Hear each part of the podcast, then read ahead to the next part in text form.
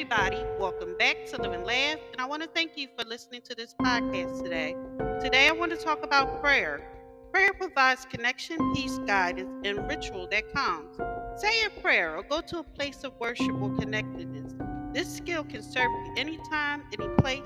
So plug into your spirituality. Take a moment now and say a prayer.